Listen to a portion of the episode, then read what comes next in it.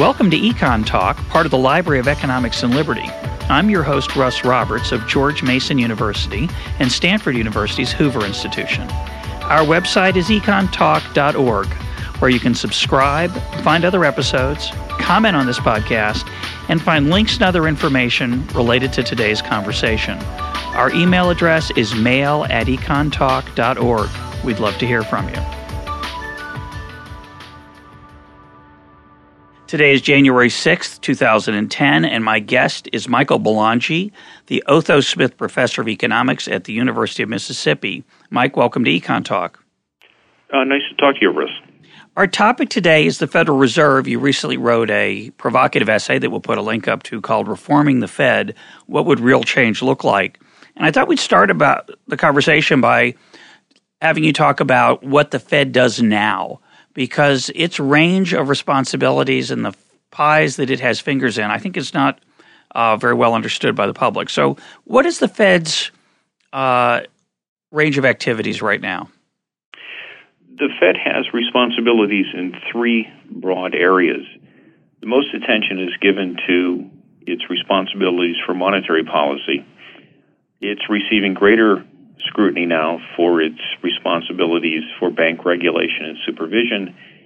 And the least attention is given to its third area of responsibility, and that's the provision of bank uh, services, the price services area, check clearing, and uh, cash distribution. Uh, so, broadly speaking, those are the areas where the Fed has responsibilities, and those are carried out in the 12 regional banks with oversight uh, through the Board of Governors in Washington. Well, let's start by talking about those regional banks. When we read about the Fed deciding on whether to change or leave the federal funds rate unchanged, um, what do the regional banks have to do with that? There is still a great deal of input uh, in policy meetings from the local offices, and all you need to do is turn on your television or re- look at the financial press, and you see uh, a variety of opinions coming from the regional bank presidents on whether the Fed might uh, stay the course with the setting of the funds rate, or whether they might uh, ease, whether they might tighten, and uh, at least to the outside world, there appears to be some difference of opinion as to whether the Fed is on track or not on track with the setting of policy. But how does it work in practice? Um, how it works in practice depends on the strength of the chairman and uh, what the individual presidents wish to do. My own experience has been that uh, the chairman and the board staff tend to run the show. And appearances aside, uh, the regional bank presidents uh, really do not have uh, all that much input into the making of policy. And there are two reasons for that. One, if, is that if a chairman cannot get his way on policy, he doesn't stand as chairman very long. This was true uh, often in the Volcker era. If you go back and read the record, there was much scrutiny of some key policy votes that if there would be more than one or two dissents at a key uh, turning point, for example, there would be ample speculation that the chairman was not in charge, and if he couldn't control the committee, that in fact it might be time for him to be replaced by a stronger chairman. It's a great recipe for uh, diverse opinion, uh, conversation, consensus. It's strange. It is strange. Um, and one of the uh, points I make in this essay you cite is that when Greenspan was chairman, and what I observed uh, at FOMC meetings that I attended. It's uh, Fed Open Market Committee, right? Right. Um, Greenspan exercised his control in a very duplicitous way. Um, what would happen at FOMC meetings is that each of the members of the committee, the 12 regional bank presidents, and the other six governors would take their turns going around the table summarizing uh, their idea of where the economy stood and their sense of whether the current stance of policy should be maintained uh, or perhaps a move might be made on the funds rate. With Greenspan sitting at the head of the table, getting a sense of where the committee stood. So after everyone had spoken, he could get an idea of whether, for example, if he wanted to move on the funds rate, whether he would have the votes to make that move. If he didn't have the votes, it would be silly for him to say, I'd like to move the funds rate by 25 or 50 basis points. So, in those occasions, he would not propose a policy change he'd say, let's maintain the current degree of reserve restraint. The committee would vote. An announcement would be made that there was no change in policy and they would move forward. But then what he would do, this would occur at the FOMC meeting on Tuesday. So on Tuesday, there's 18 people in the room. He goes around the room. 12 of them think we ought to stay where we are. Six of them, there might be a disagreement among those six, but clearly there's a lot of of support for doing nothing. So Greenspan just sort of blesses that by saying, "What do you think about doing nothing?" And they say, "Yeah, good idea," and that, that carries the day. Right. That's Tuesday. What happens on Thursday? Well, on Friday morning, then. Oh, sorry. Yeah, the Friday. board meets. Just the board of governors. Which is how many? The twelve? No, the six. Six. The, the six members of the the other six members of the board of governors and the chairman. And these are noted macroeconomists, monetary theorists? Who are they? They're well, they could bankers. be bankers. They could be someone uh, who's been appointed as a political payoff. They might have not have very much experience. They might have very little economics training. You can look at the people who have served on the board of governors over time. Their backgrounds vary. Okay. And Greenspan will come into the room with a recommendation from one or more of the reserve banks to change the discount rate. And he'll call for a vote. Do we want to change the discount rate? Not the federal funds rate. Not the federal funds rate. So let's let's clarify that. So the federal funds rate, longtime listeners of this program know that we've talked about this a lot, but I'll just repeat it. Federal funds rate is the rate that banks charge each other for overnight loans to comply with their regulatory responsibilities with the Fed. And the Fed intervenes to affect that rate by either injecting or taking out money uh, to um, get that rate to move to the federal funds target. Is that a decent summary? Right, but it's a competitively determined market rate. Right, it's a market rate. It's not posted. Right. But what's the discount rate then? The desk the discount rate is set administratively by the Fed, and it is the rate at which member banks can borrow from the Fed's discount window. So it's a chance. It's the if if a bank is say its reserves are, are dropped below uh, a, a, required amount, it can get extra money from other banks or the Fed itself. No, it, this is the rate at which member banks can borrow from the Fed directly for any purpose. Well, it's supposed to be used as a lender of last resort occasion when member banks are solvent but temporarily right, illiquid. Illiquid. So that rate is, as you say, is posted. It's not a market rate. The Fed just sets it. Right, and at the time, at the time we're talking about, it was below the federal funds rate. Okay. So what would Greenspan? So Greenspan would come to the meeting and propose a change in that rate, not the one that, not the federal funds rate that everybody had been paying attention to in the New York Times and the Wall Street Journal on Wednesday morning said the Fed decides to hold rates constant, hold right. the federal funds rate constant. So on, on Friday morning, when the six governors are meeting on their own, Greenspan proposes a change in the federal in the discount rate. Right, and to do that, he would have to have a proposal from one of the twelve regional banks, and typically one or more of the banks would have that, and it would come from their board of directors. So you would always have one of these in your pocket. You don't have to act on them, but you could. So he would come into the meeting. We have a proposal from Dallas or San Francisco to change the discount rate, and they would hold a vote. And what would that vote usually be? It would be in favor of changing the discount rate. Unanimously? Well, typically by a unanimous or one dissent. Once again, if you didn't have a big majority, the chairman's authority would be caught in, brought into question. So, so probably, the, yeah. the board would vote with the chairman overwhelmingly. So what's the, and what's the impact of that? Well, then, then uh, and this is where it gets interesting. When the discount rate would change, you would have a wider spread between the funds rate and the discount rate. So or smaller, for, or smaller, right? Depends which direction it goes. Well, presumably, what you wanted, you're doing this so that you can ease policy without the consent of the FOMC. Okay, go ahead. So then, for quote technical reasons, you would do a corresponding pass through change in the federal funds rate.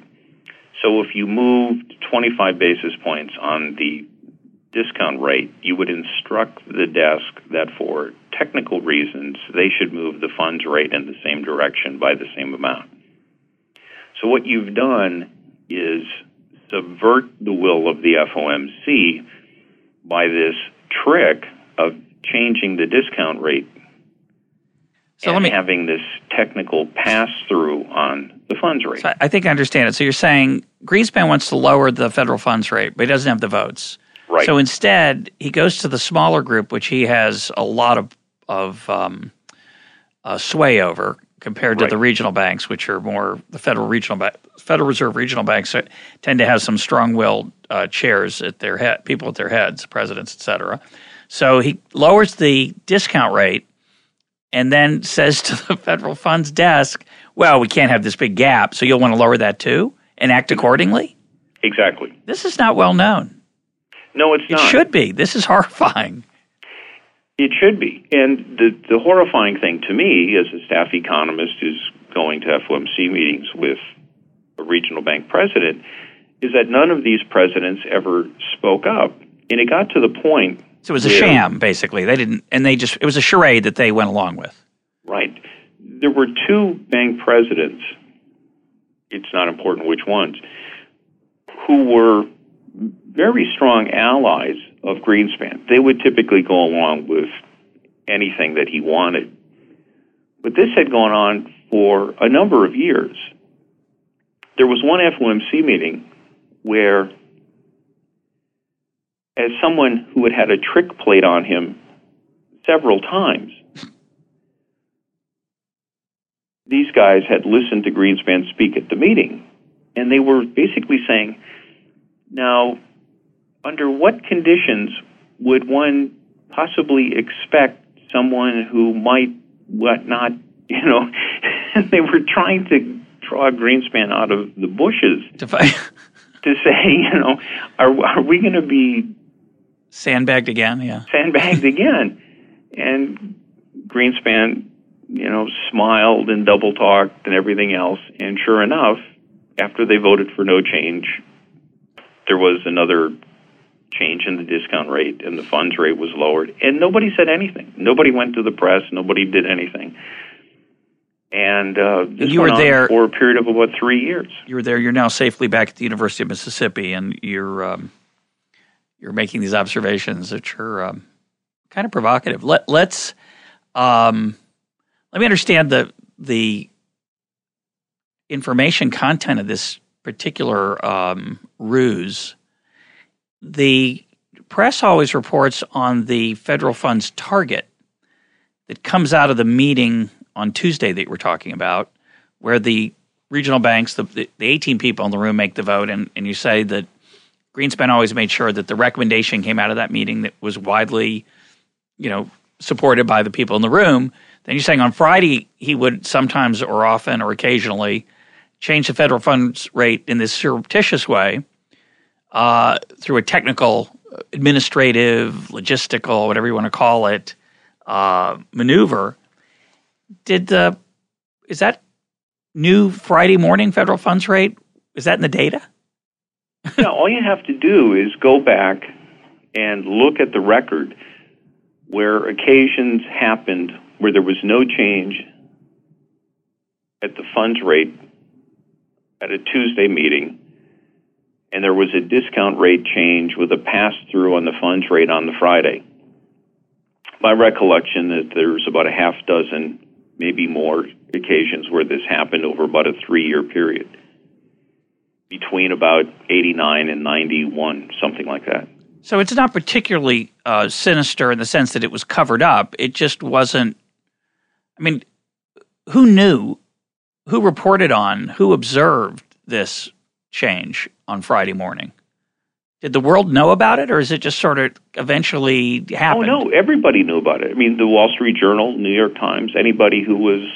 So the main, the punchline of this is that Greenspan was running the show in a very um, autocratic's too strong, but he was setting the, the funds rate, not not the committee, not the influence of the regional chairs. Right, that's the bottom line. Sure. So this leads you in your essay to suggest that maybe we don't need these regional banks, or we don't need as many, since they certainly don't play a role. At least then they didn't, or they or maybe they do now, but they don't play much of a role in setting monetary policy. Well, no, it begs the question of what you want them to do. In another part of the essay, I point out that when Volcker was chairman, he vetoed the choices of two local boards of directors in their choices of who was to be the local bank president. He vetoed the choice of Jerry Jordan to be president at Atlanta, and he vetoed the choice of Lee Hoskins to be president at St. Louis. Now, why do, why do you think he did that? Well, both of them were well-known monetarists, and both of them had well-established records of what they believed in. Um, in the case of Lee Hoskins at St. Louis, it was well reported in the press that um, he did he wanted the strongest dissenting voice to be silenced. St. Louis had had a an almost three decade long record of publishing research that disagreed with uh, official positions. He wanted that research department shut down. Volcker did. Yeah. Arthur Burns had tried it previously in a much more sinister way. Um, you know, you, you don't want dissenting voices, uh, and one way to do it is to appoint a president who's going to do something about the research department that's giving you trouble. Uh, Jerry Jordan had a long monetarist record. He had been uh, director of research briefly at St. Louis. He had a long track record of monetarist tendencies, and you could make the case that Volcker didn't want people like that as regional bank presidents. It's a little so strange. It, it begs the question either you want people as regional bank presidents who are going to have strong independent voices, who are free to publish research that is in fact able to question official points of view, or if they're not, well, you know, get rid of them. I, am I'm, I'm smiling because uh, it, on the surface it seems like a very strange assessment of of Volcker's motivation, and, and you said he didn't want regional heads of the banks who were monetarists. But of course, most of us think of Volcker as a monetarist. Surely, Volcker's whole his historical legacy is that he wrung inflation out of the system in the early 1980s, late 70s, and um, he did that by recognizing the role of money, the money supply, in in creating inflation and to bring down inflation. Being a good monetarist, he lowered the money supply or raised the the federal funds rate to, to get that to happen through open market operations. And so, why wouldn't he want someone with his same philosophy on at the regional banks? Well, there's an interesting alternative to that. Yeah, let's hear um, it. A guy named Alton Gilbert, longtime member of the St. Louis staff, had a paper censored by Volcker around 1980 or 81, I forget the exact date now, that subsequently was published in the St. Louis Review around 1985. Um, just before I left, I encouraged him to publish it, just have it on the on the historical record. But he used what were confidential data from the New York Fed's trading desk to demonstrate that at the time the Fed was allegedly doing monetary targeting, it was doing anything but that. And he was set to give this paper at Karl Brunner's Constance Monetary Conference when he received a call ordering him to destroy uh-huh. all copies of the paper. And the, the argument that Volcker gave was a very interesting one. The paper only included means and variances of the data. But the argument was someone could possibly reconstruct the individual trades from a table of means and variances. And on that basis, the paper had to be destroyed. So two people walk into a room, and the average height is six feet tall, and presumably you can, from that, construct uh, you know, the heights of the two individuals. Yeah, that that um, that expressed reason for the necessary confidentiality of the data is not really credible. So what was the what was the worry when you say that the Fed in that paper was demonstrated to be quote doing anything but monetary what'd you call it um, targeting monetary aggregates? What were they doing? They were still fooling around with interest rates. And why was that? What was why was anything controversial? Didn't they say that's what they were doing? Well, remember, allegedly between when their famous October 6, 1979 Saturday emergency meeting was held, presumably they were adopting a policy of targeting the aggregates. And they presumably continued that policy until October of 82 when the misbehaving aggregates caused them to switch to something else. But whether it was fears about losing credibility or doing something else, this paper by uh, Alton Gilbert uh, was feared as being something destructive to them, and they censored it. It was critical, presumably, of what they'd done. Yeah. I hate to open up a can of worms, but I want to return to an issue of raised with many uh, guests on this program because it's an ongoing source of confusion. I'm I'm less confused about it than I used to be, but uh, I'll try one more time with you, Mike. When I was in graduate school, we were told the Fed controlled the money supply. As time passed, the Fed became a focuser on the federal funds rate uh, as a quote way of targeting the money supply. When I interviewed Milton Friedman in 2006, he said his take on this was, well, the Fed says they are targeting interest rates, but what they really do is they target the aggregates. They try to keep a constant growth in the money supply, and if they do that, the economy does well, and if they don't, it doesn't do so well. What's your take on that? Um, I have a short little paper in the December 2007 issue of Public Choice um, which tries to get at this. And it's an old argument that people like Allan Meltzer have made, Karl Brunner, and Friedman for that matter. Uh, and it gets at the source of the confusion of how the Fed falls into mistakes like the one uh, that I think they made most recently. The Fed has a single tool, open market operations, where it injects or takes out reserves from the banking system. With that, it can try to hit an intermediate target. That intermediate target can be an interest rate, like the federal funds rate, or the quantity of money. Now, the question then becomes what information do you glean from that intermediate target? For most of its history, the intermediate target the Fed has pursued has been an interest rate. And that's precisely how they get into trouble. And that's what's explained in this little public choice essay. Explain. Because, Why do they get in trouble?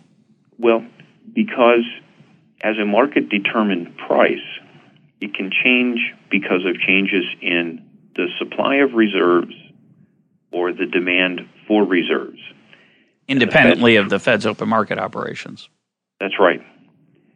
And the trouble with the Fed is they believe every change in the federal funds rate is, because of their actions, and they don't make allowances that the price of reserves, the federal funds rate, might change because of Something. a change in the public's demand for uh, loans, which will in turn affect the demand for bank reserves.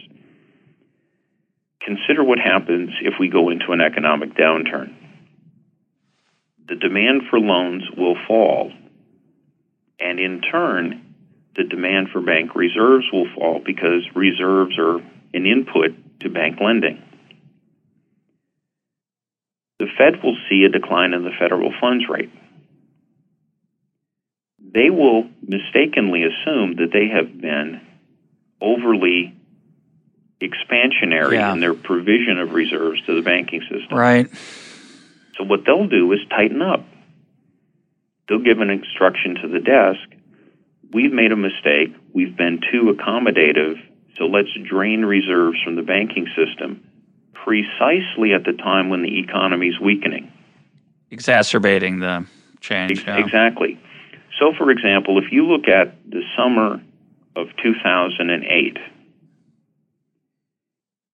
everybody, if you go back and look at things, was saying the Fed's been really easy. Look how low the funds rate was.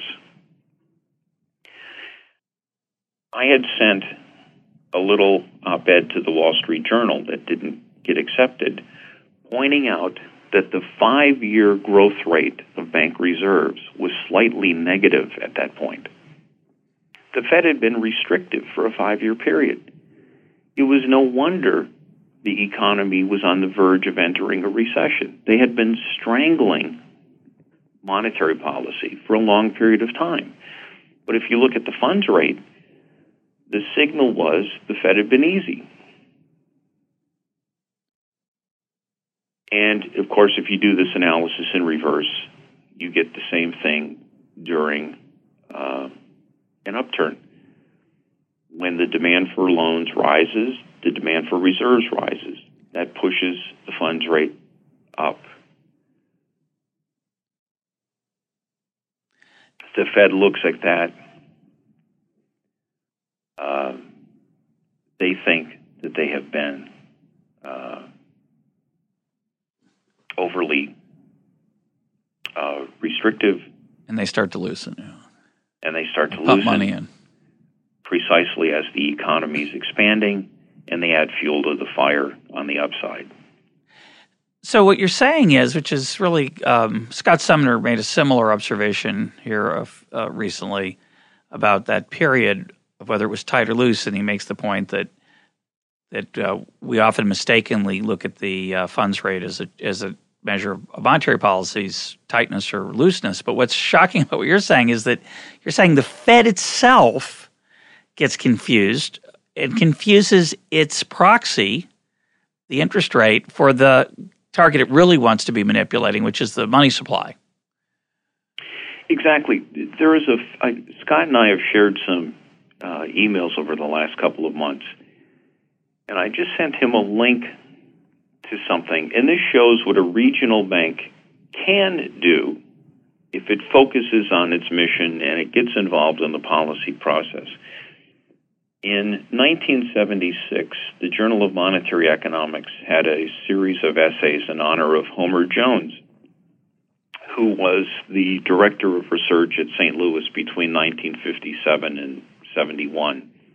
And he's the guy who introduced so many things that the modern Federal Reserve accepts as given, such as hiring economists to write scientific articles and holding conferences and publishing data.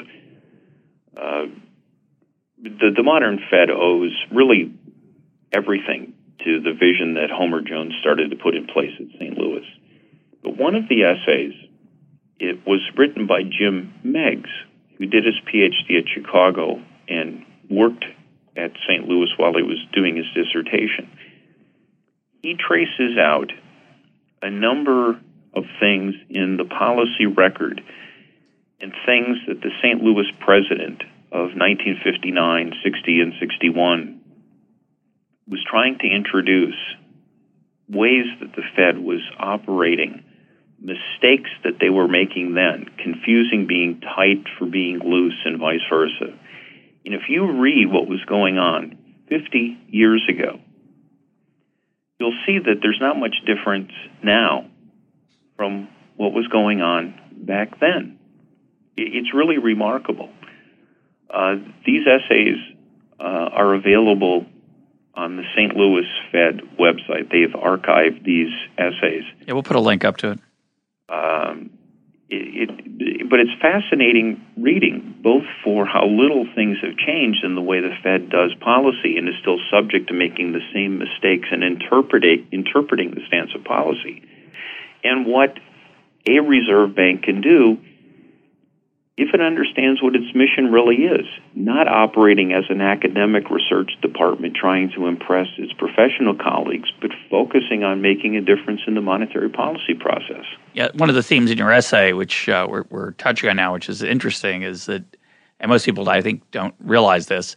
The feds, and I have many friends who work at them, and they're wonderful people, and um, may they may they may, they prosper in many different ways. But the the different regional feds have extensive staffs of economists who write on all kinds of things that have they're like mini economics departments that what you're suggesting is that they should write on monetary policy. Interesting, isn't it? It's a strange novel idea. That would be you'd think consistent with the Fed's mission, but they don't do that much. They do some of it, of course, but they write on all kinds of fascinating and interesting academic subjects. It's a strange thing. It has become strange. And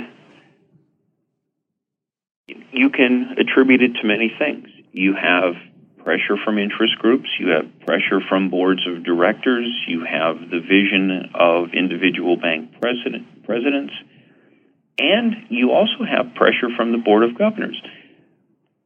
This is just one person's opinion, but it's been clear to me that the board of governors would like nothing better than to have the 12 regional banks work on ice fishing, but to do anything except get involved in monetary policy and oh, leave yeah. that function exclusively to the chairman and his staff.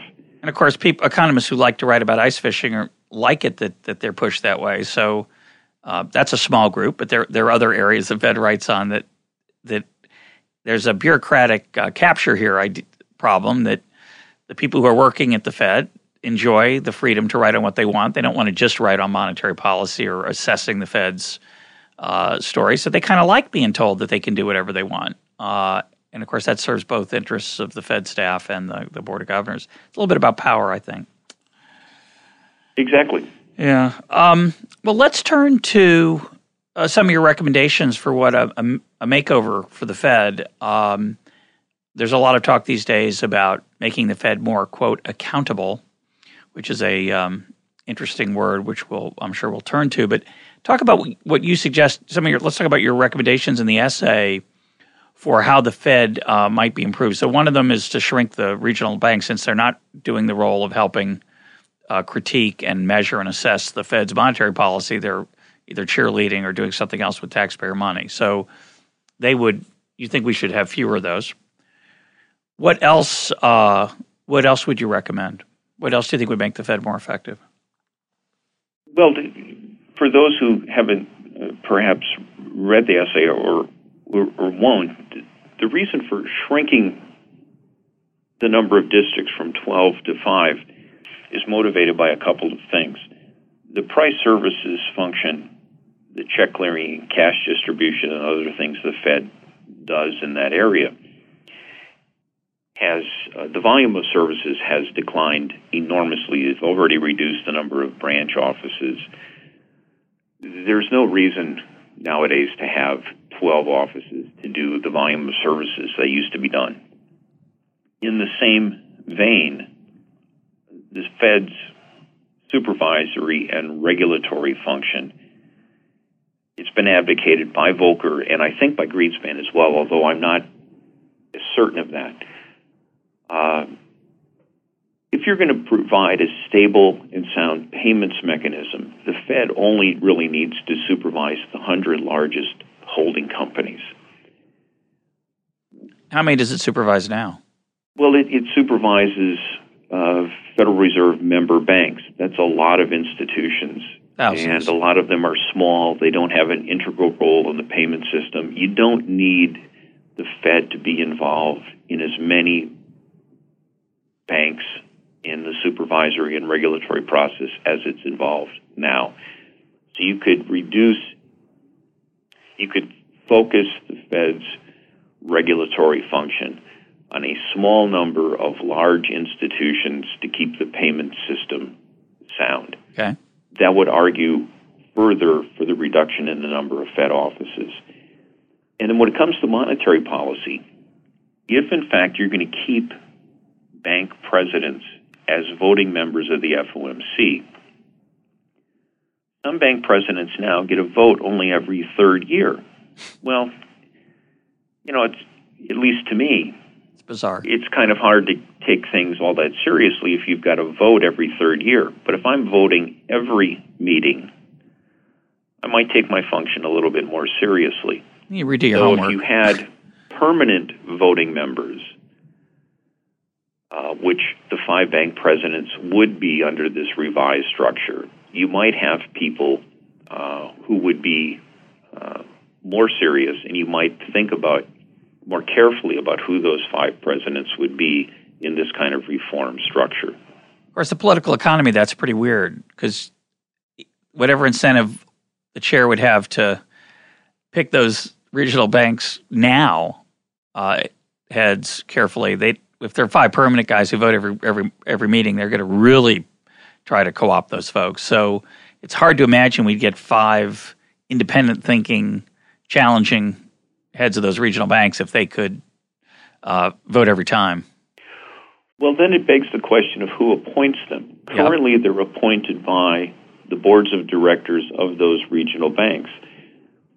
Because under the current structure, the chairman has the option to veto the choices, I'd prefer to see them appointed by the president and confirmed by the Senate Yeah.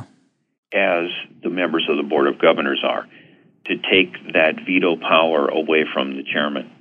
Uh, there's just been far too much meddling, and I'm not sure that the regional bank presidents um, have done the best job in uh, making appointments of regional bank presidents. But, you know, it's that's a great idea, but it's a um, go to going to a more philosophical issue. It seems to me that we, as a body politic, it's comforting to voters to think that there's a maestro at the Fed. So Alan Greenspan is Times Man of the Year, I think, in 2001. He's not quite as popular today or respected as he was then. Not at all. And now we have the, the, the new maestro. You know, okay, he lost his touch. Greenspan did, but we got Bernanke now. And he understands, boy, he saved us. He pulled us back from the brink. He's the guy. The idea that there might be five independent, strong willed, thoughtful, intelligent folks who could disagree about the direction of Fed policy would really pull the curtain back from this uh, this charade that that the Fed ha- is led by this all-seeing wizard of monetary policy, and the fact is, it's much harder to do than it's not like uh, they can sit around and figure out quote the right federal funds rate. It's not always clear, but that we don't want to let that secret out, and it kind of takes the fun out of being the chair. So the political pressure to keep that the current system with that plum job must be immense. Do you agree with that analysis? Well, you know, one of the problems, and, and this is something else I address in the essay, is that things have been made a mess by Congress's insistence on a dual mandate for the Fed, which is something we know is impossible from basic economic theory. Yeah, talk about that. Um, Tinbergen gave us the mathematical result more than 70 years ago. The Fed has one instrument, one lever, to control the quantity of reserves. And with one instrument, you can at most pursue one independent objective. Price and stability. Congress tells the Fed to pursue full employment, or you can couch it in terms of real output, and price stability. So you've got built into the system an impossible mandate for monetary policy.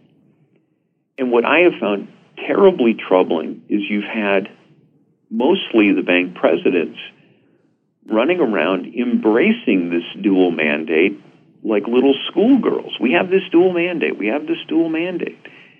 Instead of saying to Congress, we can't do this, tell us to pursue something that we can achieve, which is price stability.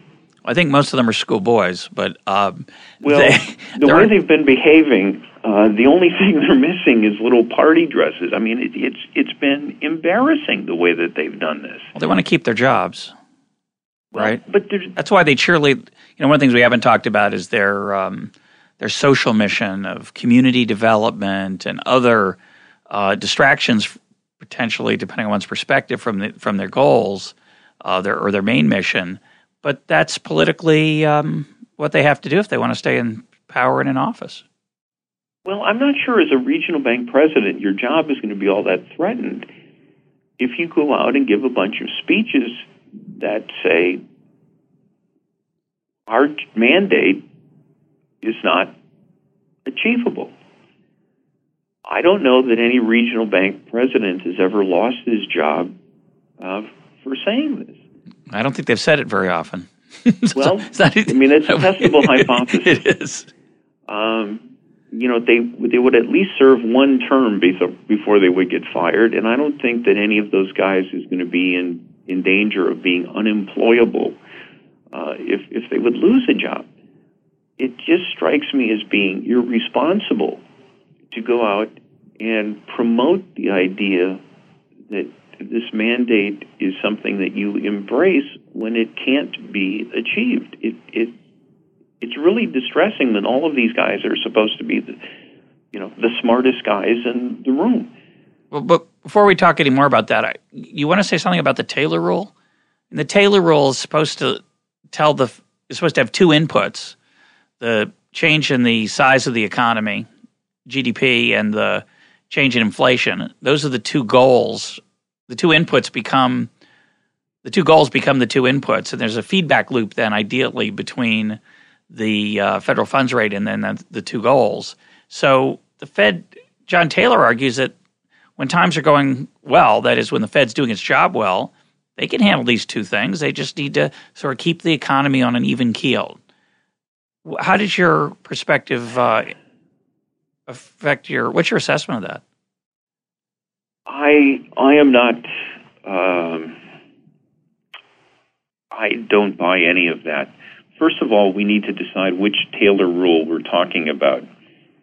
I read an interesting post on Brad DeLong's site recently where we have John Taylor's rule or uh, what's been done by Glenn Rudebusch and others, where it's a completely different Taylor rule. And the two uh, give wildly different answers.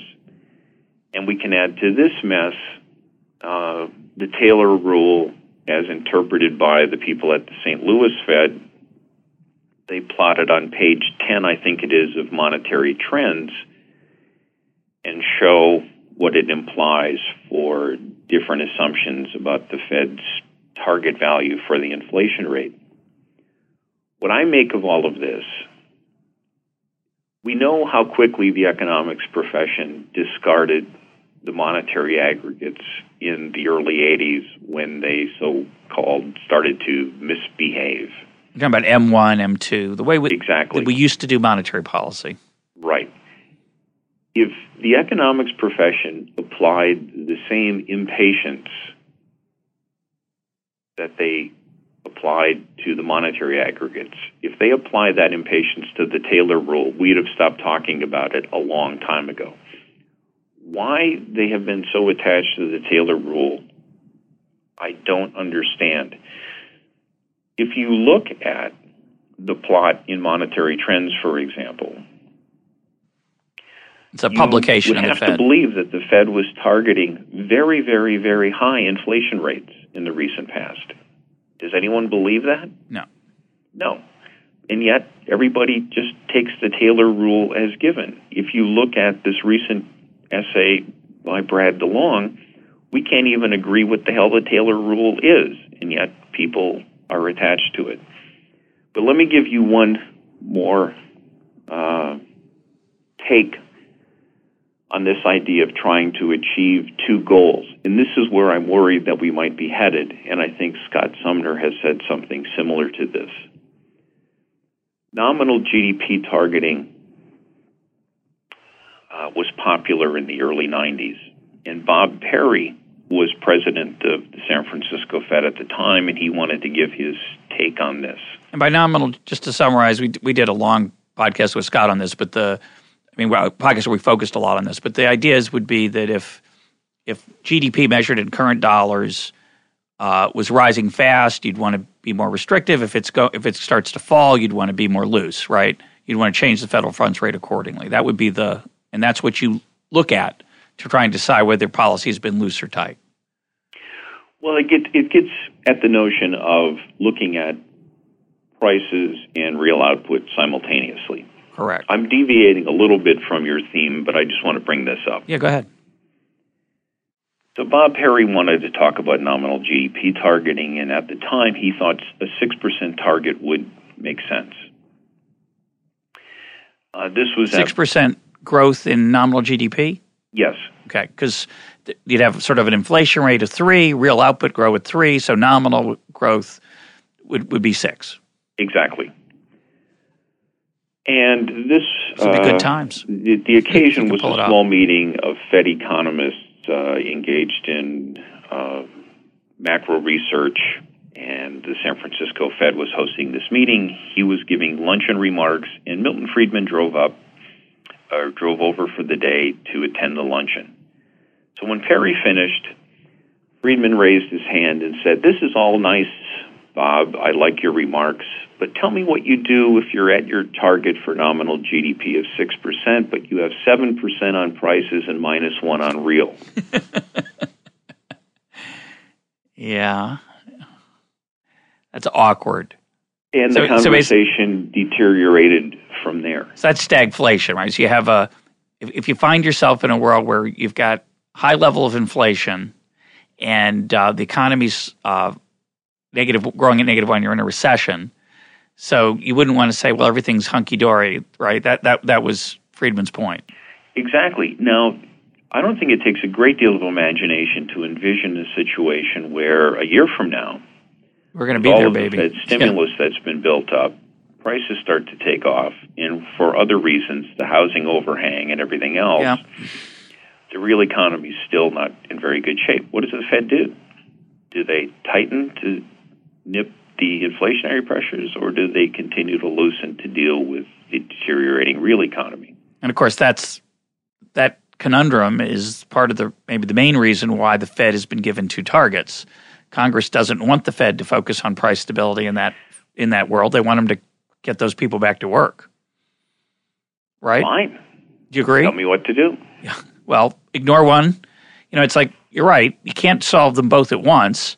So I think what I think what most people have in mind, not that I want to defend this, but it, what most people have in mind is, well, you have two goals. Sometimes one's more important than the other, so focus on the important one when it's the important one.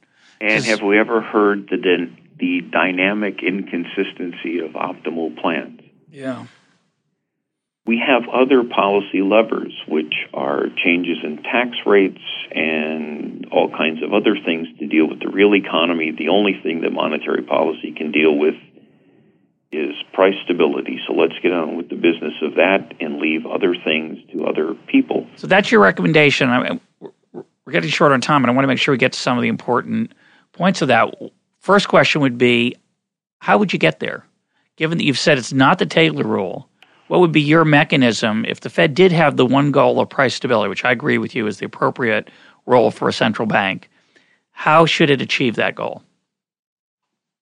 Well, I hate to sound terribly old fashioned, but first of all, I'd have the Fed get back to its business of constructing responsible monetary data so that we would have a notion of what the hell the money supply is actually doing, which it doesn't have any clue about now. Yeah, why? I was shocked to read that because I'm not an expert on this area.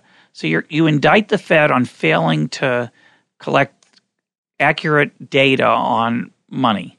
Isn't that what the Fed does in great profusion? Don't they publish all kinds of data on money? What's wrong with what they're doing? They are publishing data on money, none of which is scientifically valid. It's all meaningless. So they meet, awkward. The data it publishes comply with no economic or statistical standards that the BLS or anyone would recognize as being coherent with economic or statistical theory. They are meaningless data. My heart sinks. Why is that? You'd have to ask someone at the Fed. No, no, no. What's wrong with them? They publish M1, they publish M2. They wh- why is it that scientific? What what or, and one, why isn't that scientific and statistically reliable? And two, what should they be collecting? Well, uh, apart from problems complicated by sweeps programs and other things, the basic idea is when you begin to pay interest on deposits uh, Which is what the Feds are they still doing that? Well, I mean, I mean you and I have checking accounts oh, that, that kind pay of interest. interest. Okay, when this banking system does, go ahead. Right. Um, things should not be added together uh, as accounting sums. Things should be weighted differently, just as components of the CPI are given different weights. We don't simply add up dollars for dollars in CPI. Yeah, it's not P1 plus P2 plus P3 divided by 3. You don't want to weight sardine prices equally with, say, heavy equipment. Right. And what happened within the Board of Governors' own special studies section in the late 70s, work was done to figure out how you would create expenditure share weights, is what it amounts to, uh, for currency checkable deposits that didn't pay interest, checkable deposits that did pay interest, as well as where you would draw the dividing lines. It's not clear that M1 is an appropriate dividing line. It might be M1 plus some other things. So the the work some work has been done. The St. Louis Fed has been working on an update that has been stalled. I don't know whether they're ever going to update it again. But the work really ought to be going on at the Board of Governors to create a measure of the money supply that, by analogy, would be similar to the Consumer Price Index, a weighted measure of money. I don't think uh, that much of the Consumer Price Index, so that's a little bit of a not as not as exciting as I might hope. Well, I, am just trying to speaking in casual terms without getting into technical detail. A weighted measure of the money supply, where the components would be weighted by expenditure shares, expenditures on monetary services. Um, there's been uh, a fair amount of work done, not only for the U.S., but other countries, uh, creating these measures, a lot of it by academics trying to do it on their own. Some central banks have done some work with this. And what you find out when you look at these data is that they don't behave anything like the official accounting sum data that the central banks still routinely publish.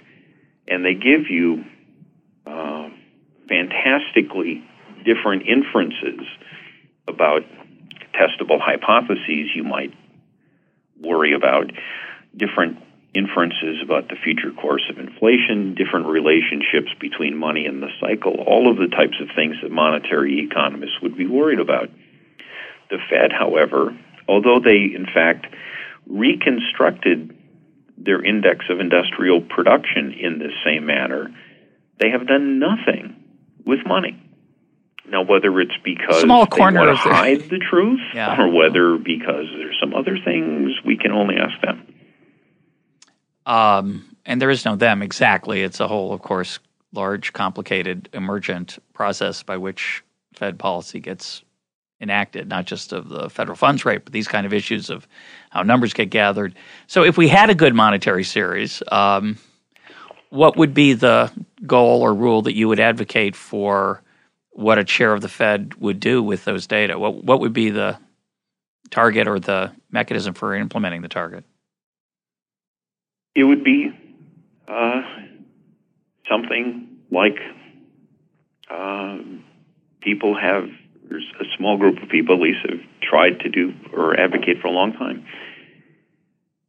Keeping the supply of reserves on a fairly slow and stable path to hit an intermediate target for an appropriate measure of money that would keep the inflation rate low and stable so that people can make long term planning decisions.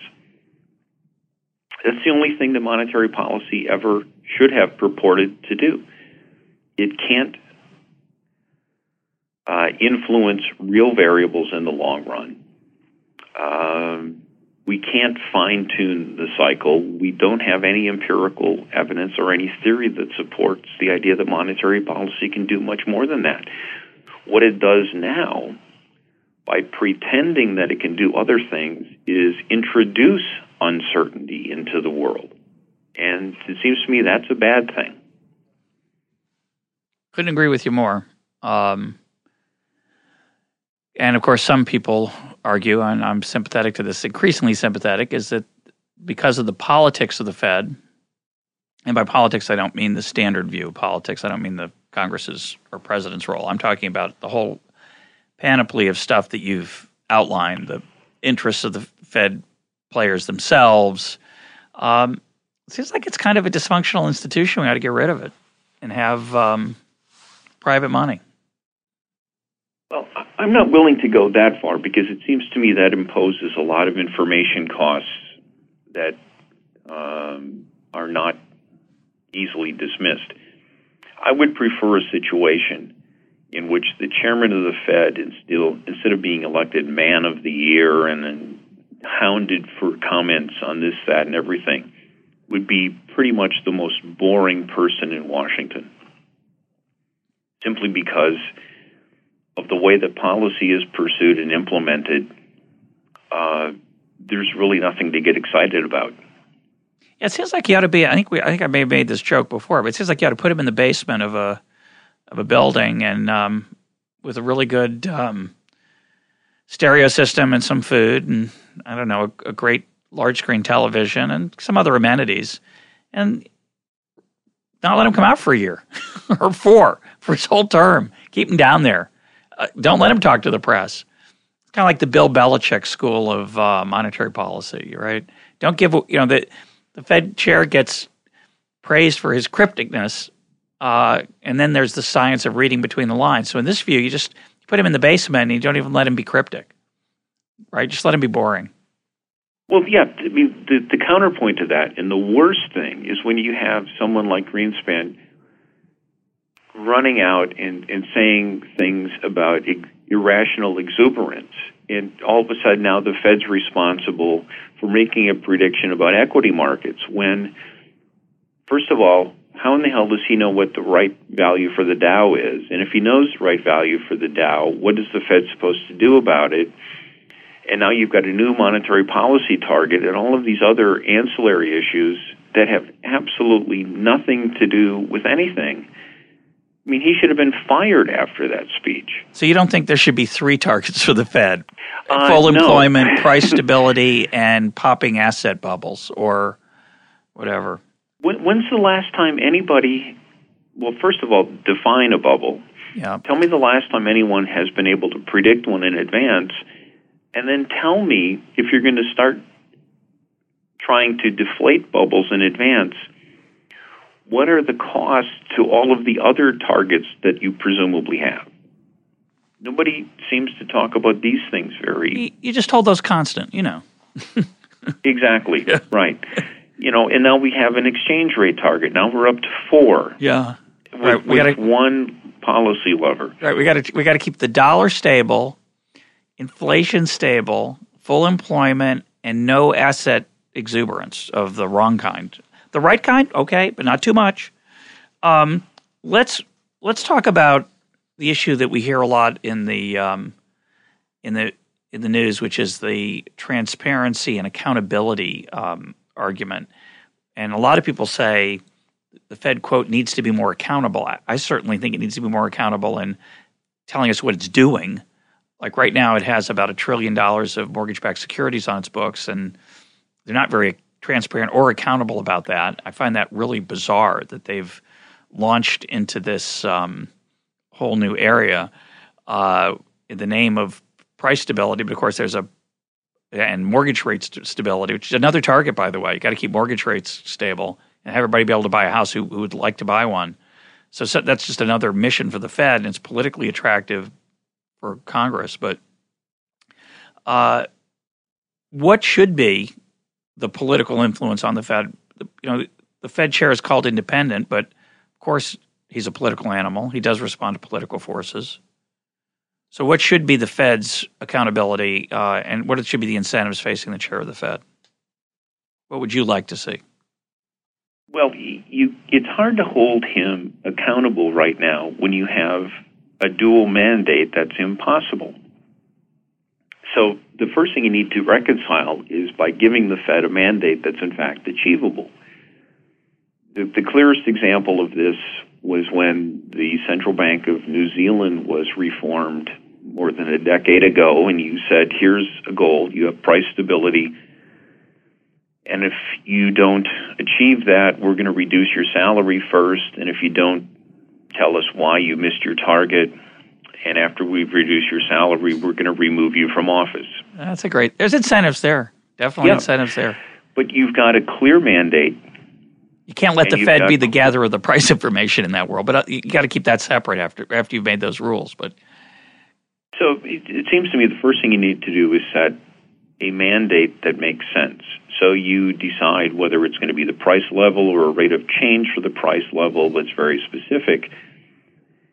And uh, what people don't recognize is that independence and accountability are at opposite ends of a continuum. The only way that the Fed should be independent is that once you give it a mandate, the Fed's free to pursue that mandate any way that it chooses. So that if the Fed's responsible for keeping the inflation rate between, say, 0 and 2%, it can pursue that by targeting the funds rate, following a Taylor rule, targeting the money supply, or consulting a Ouija board. I don't care what it is, so long as they achieve the result. If they fail to achieve the result, then penalties are put in place. That's what accountability means. There's accountability for achieving results. Now, in terms of transparency, there's all kinds of talk that the Fed has become more transparent. I think that's mostly nonsense. Although they now announce immediately after each meeting what the new Fed funds rate target is. That's a change that occurred after another censored Fed paper, but that's a topic for another day. Um, I have no idea how they're arriving at anything that they do. There's talk that the Fed follows a Taylor rule. Well, we don't know that. Right. That's a we, we have no that's idea an ex post construction. any of their decisions. Well, I felt that particularly strongly after the Bear Stearns episode. I thought that was an extraordinary uh, abrogation of democracy and responsibility that that the chair of the Fed decided to guarantee at the time 32 it became 29 billion dollars of Bear Stearns mortgage assets so that JP Morgan would find them an attractive acquisition. And like where's the accountability who who why were they allowed to do that? Sure. It's bizarre. But, but, but we also don't know what weight they attach to full employment versus price stability at any moment in time. We have no idea at what point they might switch from giving more weight to one objective versus the other. None of this is transparent at all. So, and there's no ex post justification even of it in, my, in many cases. Certainly not ex ante, not at the time, but, but not ex post either. Either. No. So, the notion that the Fed's become more transparent, I think, is something that's uh, maybe written about in the academic literature, but as a practical matter, I don't see much transparency at all. And this is something that would come forth if, in fact, you had a legitimate, sensible mandate that was backed up by an explicit statement of how you were going to achieve it. So, if, for example, you were given a mandate of price stability and you announced that we were going to achieve it by having 2% reserve growth with an intermediate target for this variable and you were providing data that the public could monitor to see whether you were on path, that would be transparency. But right now, I have no idea what's going on. Could be a Ouija board. Could be fine. Chicken, chicken entrails. It's hard to know. It's a good point. Uh, I, I really think there's an enormous uh, thirst. I'm just gonna, I'm gonna close with a really depressing observation, and then you can give your take on it and uh, get the last word. There's this thirst I mentioned earlier that, that people want the comfort of thinking there's somebody at the top of the economy running it. They know the president can't do it. He doesn't know enough about economics. So there's this master specialist, the expert, the, the chair of the Fed. And he has all these goals. You're right. He has a, this enormous, diverse set of goals, which include anything that's on people's minds, right? It's whatever people are nervous about the Fed is tasked somehow, impossibly, as you point out, we're trying to fix it. So this is absurd. So why does it persist? Well, it persists because of the thirst for it, uh, and, and, an ignorance, of course, about what the Fed's actually capable of. We're trying to address that ignorance, I hope, in this podcast uh, and other ways. But it persists for that reason, and, and then because of the the inherent advantages that accrue to economists within the Fed system and politicians from it, from keeping this this bizarre fantasy about what the Fed can do. Um, they have a natural incentive to to keep that myth going. They don't want to strip out their power. It's an enormous, attractive mission creep to think of the Fed as quote steering the economy. And as a result, we get really lousy economic policy every once in a while. Sometimes it's pretty good, but then every once in a while we have a disastrous misstep uh, that uh, incredibly uh, it, it, we don't learn anything from it. It's just, oh, well, we've got to do it better next time. We just have to, now we've got to adjust the models a little bit and tweak it. As you say, there's no transparency about and, and holding the feet to the fire about what they actually did, whether it was right or wrong, or who should be fired or pay a price for it.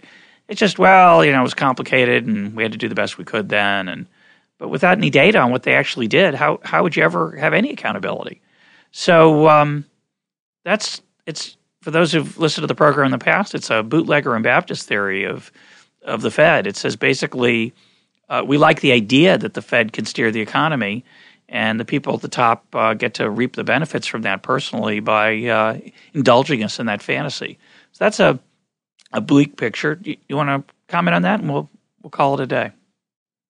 Well, I it, it's my impression that it, whether it's doctors or scientists or economists, all of those professions and individuals in those professions get into trouble when you oversell what you can do. And I sometimes tell students the worst thing you want to do when you take your first job is overpromise what you can do. And I think the Fed has gotten in trouble now, mostly from wounds that are self inflicted. And it would be in its own self interest to retrench and say, this is what you can reasonably expect from us and try to refine the level of competence that it can actually deliver. Uh, it has to refine what it can do, for example, in bank regulation, that it can really uh, provide to the public so that it has faith again in the regulatory function. It has to get back to things in monetary policy that the Fed can really deliver.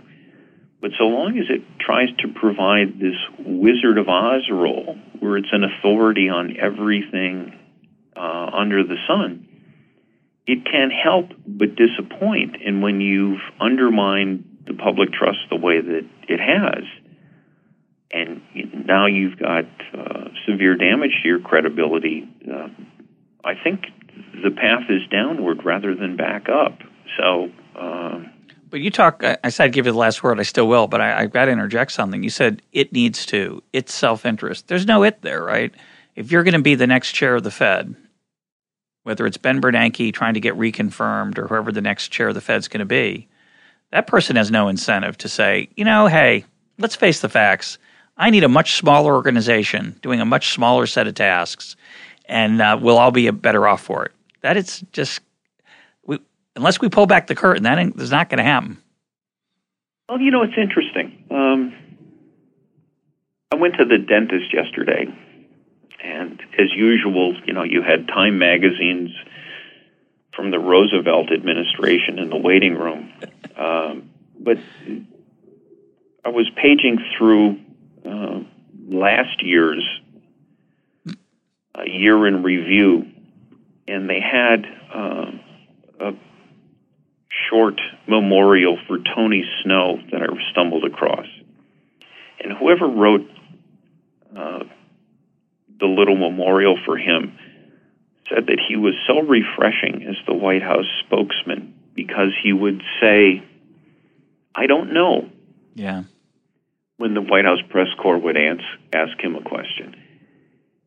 And, you know, ultimately, when I talked about these regional bank presidents and talked about some other things, you can't write legislation that will make an institution function. All of these things are idiosyncratic to the individuals who take office.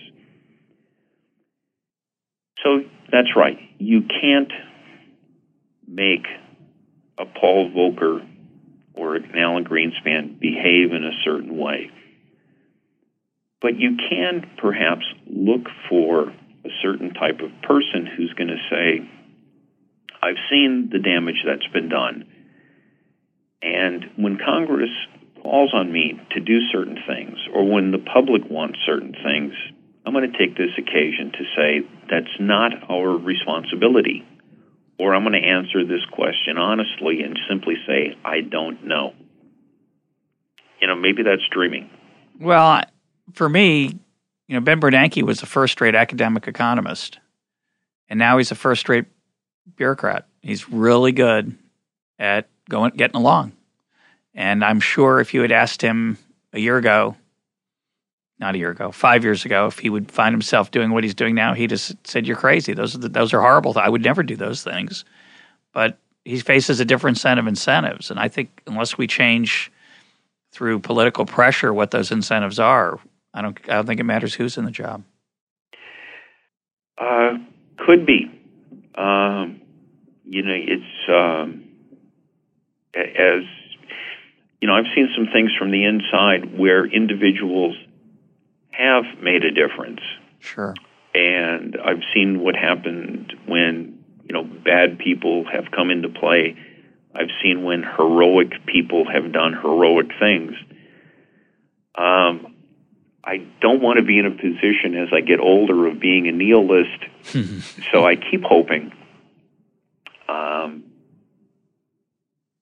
but, you know, at the margins, we can always change incentives a little bit and uh, hope that the right people will be put in place where you can look at the function of what you're supposed to do and try to focus on that.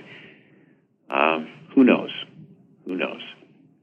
My guest today has been Michael Belongia of the University of Mississippi. Michael, thank you so much for being part of Econ Talk. Glad to talk to you, Russ.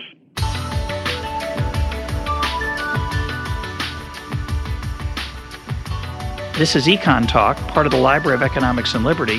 For more Econ Talk, go to econtalk.org, where you can also comment on today's podcast and find links and readings related to today's conversation. The sound engineer for Econ Talk is Rich Goyette. I'm your host, Russ Roberts. Thanks for listening. Talk to you on Monday.